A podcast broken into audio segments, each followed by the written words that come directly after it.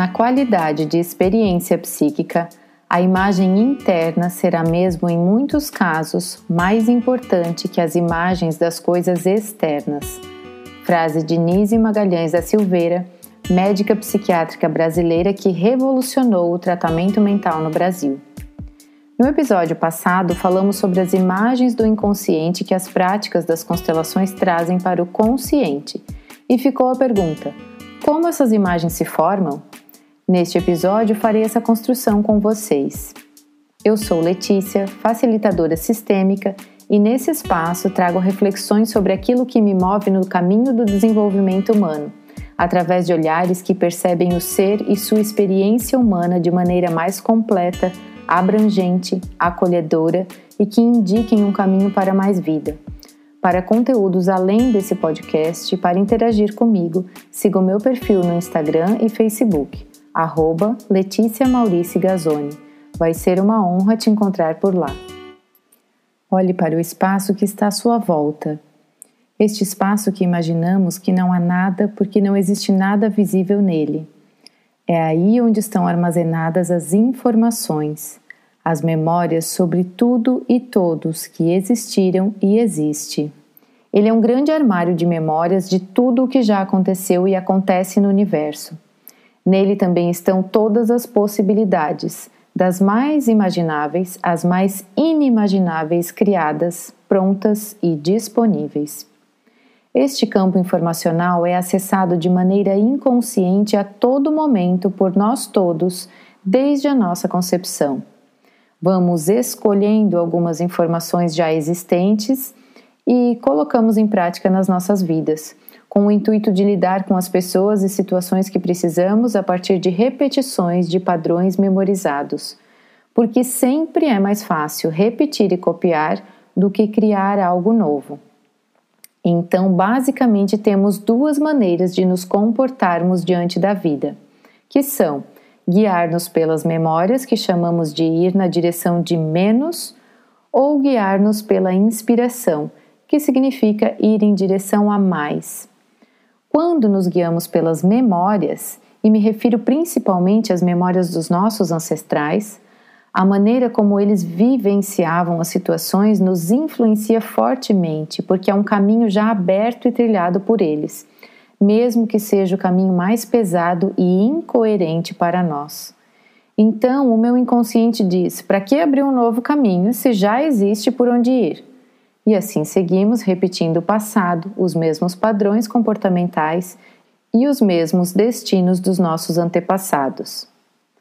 Ao passo que, quando nos permitirmos perceber o caminho que se faz coerente com o nosso propósito e que vibra em nós e nos encorajamos a caminhar por ele fazendo escolhas diferentes, corajosas, criativas e que nos tiram daquilo que nos é familiar e não nos inspira, escolhemos guiar-nos pela inspiração. Você já viu um programador desenvolvendo programas para o computador? Ele coloca lá uma sequência de caracteres que, quando ordenados e prontos, recebem um comando e se transformam em uma imagem, por exemplo. Fazemos isso a todo momento. Pegamos essas informações de diferentes ancestrais, trazemos para nós, dizemos que somos assim, nos damos esse comando e assim está formada a imagem de quem estamos, mas não de quem somos realmente. Imaginemos que somos todos atores e iremos encenar uma peça baseada em fatos reais. Estudamos nossos personagens, suas histórias, seus trejeitos, suas personalidades, sua maneira de agir e reagir, seus destinos. Nos esforçamos para sermos o mais fiéis possíveis a ele exigimos de nós algo que não nos é natural. Atuamos uns com os outros, ocupando estes papéis.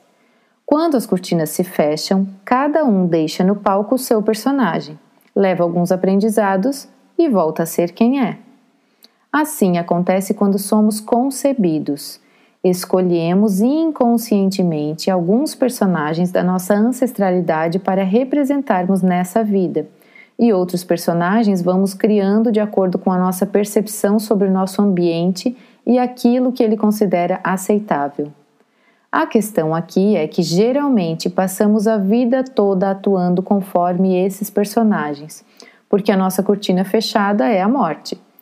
Temos a possibilidade de deixar esses papéis na hora que quisermos, mas para isso precisamos antes saber que não somos os personagens, mas que estamos apenas representando. E essa consciência nos chega justamente através de situações difíceis e pesadas, nas quais acabamos por reagir de maneira diferente àquela que gostaríamos.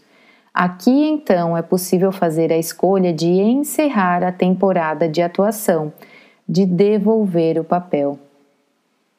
Um exemplo para clarear. Digamos que uma bisavó teve, dentre suas gestações, três natimortos e carrega uma imensa dor, desespero e raiva, pois não pôde chorar essas perdas porque precisava cuidar dos outros filhos, da casa, do marido e internamente ela diz a ela mesma que se pudesse escolher jamais teria filhos, para não ter que passar por tamanho sofrimento. A informação que fica gravada nesse campo é que ter filhos é muito sofrido, que não é bom ter filhos por causa da dor e da infelicidade. Essa bisavó falece e essa história jamais é contada. Vem então a bisneta, que nunca soube desse fato e sente muita vontade de ser mãe mas não consegue engravidar. Fez toda a investigação médica e não há nenhuma alteração que justifique. O consciente dela diz que é bom ser mãe, mas no inconsciente dela está a imagem de que ser mãe é muito sofrido e que é mais seguro não ter filhos. Inconscientemente, com pena da bisavó, ela diz: Eu prefiro não ter filhos a sofrer como você. Ou então ela engravida mas tem abortos assim como a bisavó para ser fiel ao sofrimento dela. E o inconsciente da bisneta diz: Eu sofro como você. Porque esta é a imagem que a bisneta acessa com relação ao tema filhos. Fica claro que a origem de muitas das nossas dificuldades estão no nosso inconsciente. Por este motivo, também podemos entender por que vivemos tantos ruídos relacionais nos relacionamos também com outros atores. Estamos todos atuando a partir do nosso inconsciente. Bruce Lipton, da epigenética, afirma que passamos 95% do nosso dia no inconsciente, apenas 5% no consciente. Por aqui é possível perceber que o nosso inconsciente nos guia muito mais do que o consciente e na maioria das vezes buscamos a solução nesses 5%, quando ela está justamente em colocar luz em pelo menos parte desses 95%. Bom, vimos até aqui como pegamos essas informações, essas memórias, essas imagens e colocamos em prática. Isso forma a imagem de como estamos vivendo. Mas achamos que esse somos nós porque justamente não vemos essas informações que nos influenciam tanto e nos impedem de ver com clareza que estamos interpretando vários papéis. E para nós seres humanos é muito difícil conceber que existe algo onde não podemos ver. Rupert Sheldrake, cientista de Harvard, fez um estudo onde mostra como os animais acessam facilmente esse campo informacional denominado por ele campo morfogenético. Resumidamente, o estudo tratava-se de levar os donos de cães para lugares onde não tinham o costume de ir em horários diferentes dos habituais.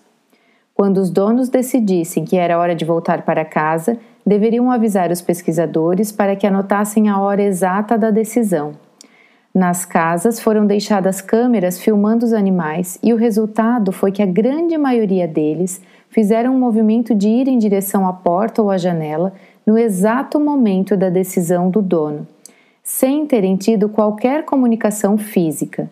Ou seja, eles estabelecem uma comunicação não física com os donos, através dos campos informacionais, e se deixam guiar de acordo com a informação em tempo real.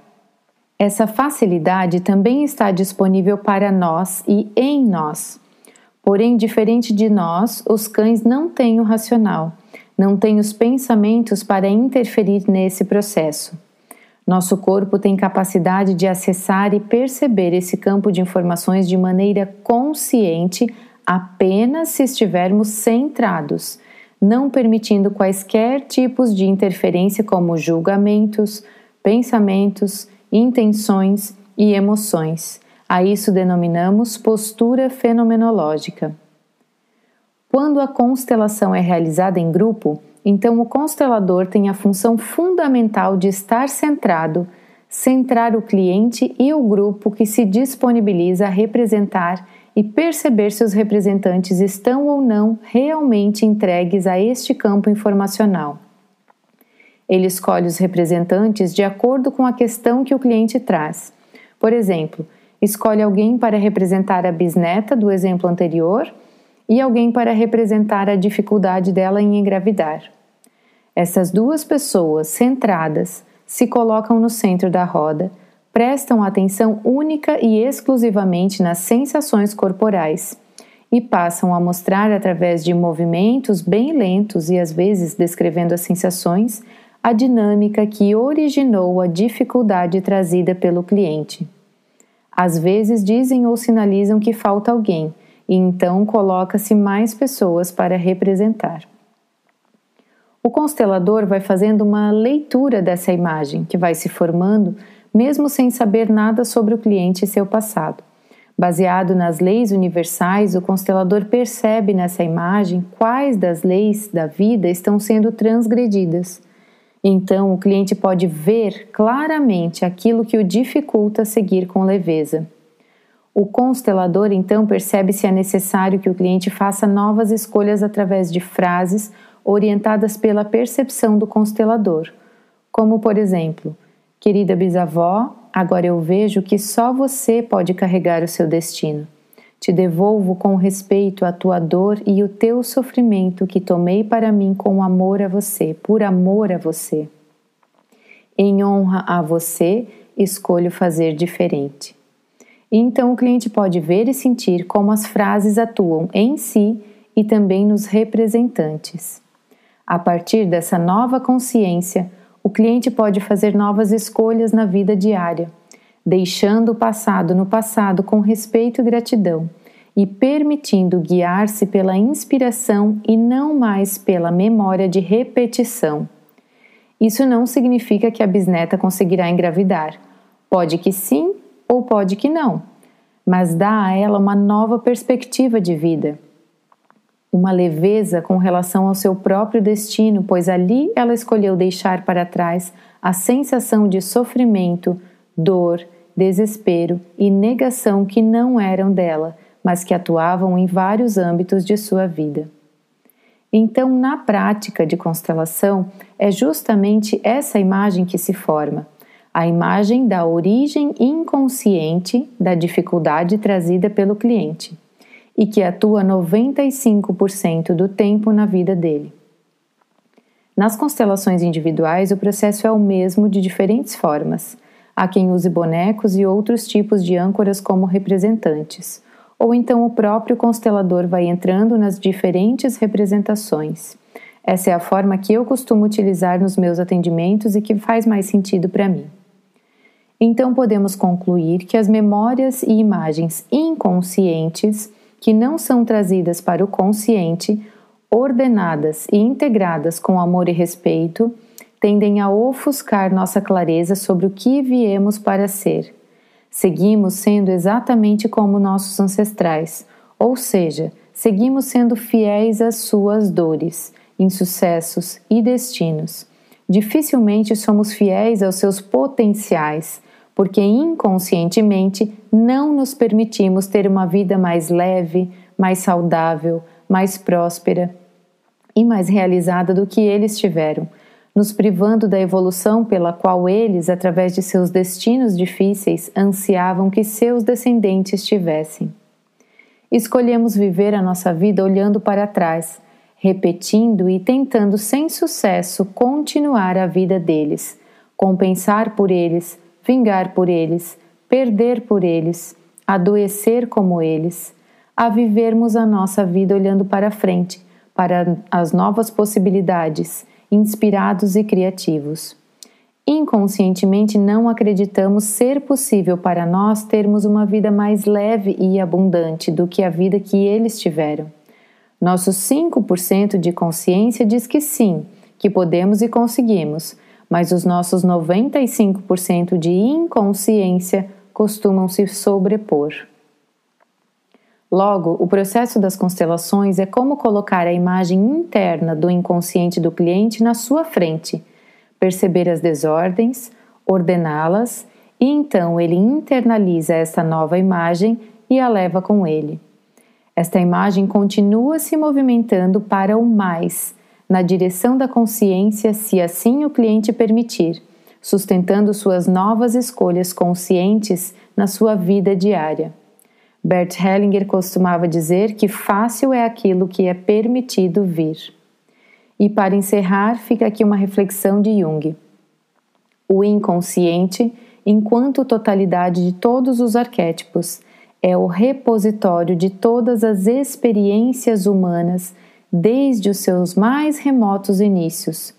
Não um repositório morto, por assim dizer, um campo de destroços abandonados, mas sistemas vivos de reações e aptidões que determinam a vida individual por caminhos invisíveis e por isso mesmo são tanto mais eficazes.